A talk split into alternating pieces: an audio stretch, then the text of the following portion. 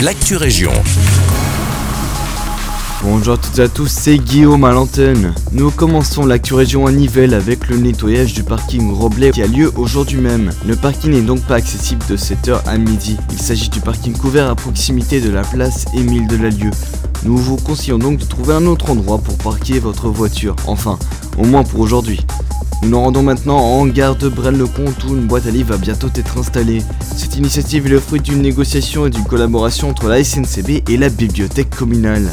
La gare accueille tous les jours des milliers de navetteurs. C'est une bonne occasion pour promouvoir la lecture. Après tout, le train n'est-il pas un lieu idéal pour se plonger dans un bon bouquin La boîte à livres sera alimentée par les citoyens et les navetteurs qui seront invités à y laisser un livre lorsqu'ils en empruntent un.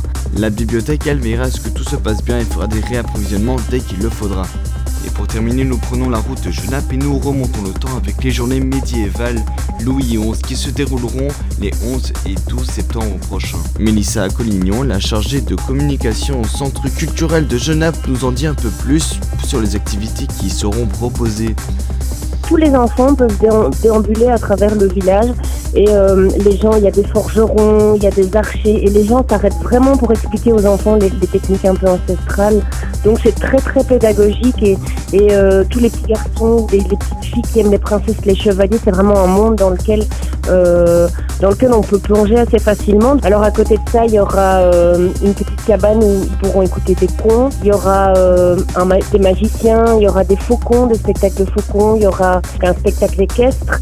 Donc euh, voilà, il y a tout un programme d'activités à côté du, campement qui permet euh, des animations constantes et qui permet vraiment à toutes les familles de, de, de s'amuser. Il y aura plus de 220 figurants. L'expérience s'annonce déjà très immersive puisqu'elle se déroulera aussi dans le parc de la Dille, à l'écart des voitures et des autres œuvres de la modernité.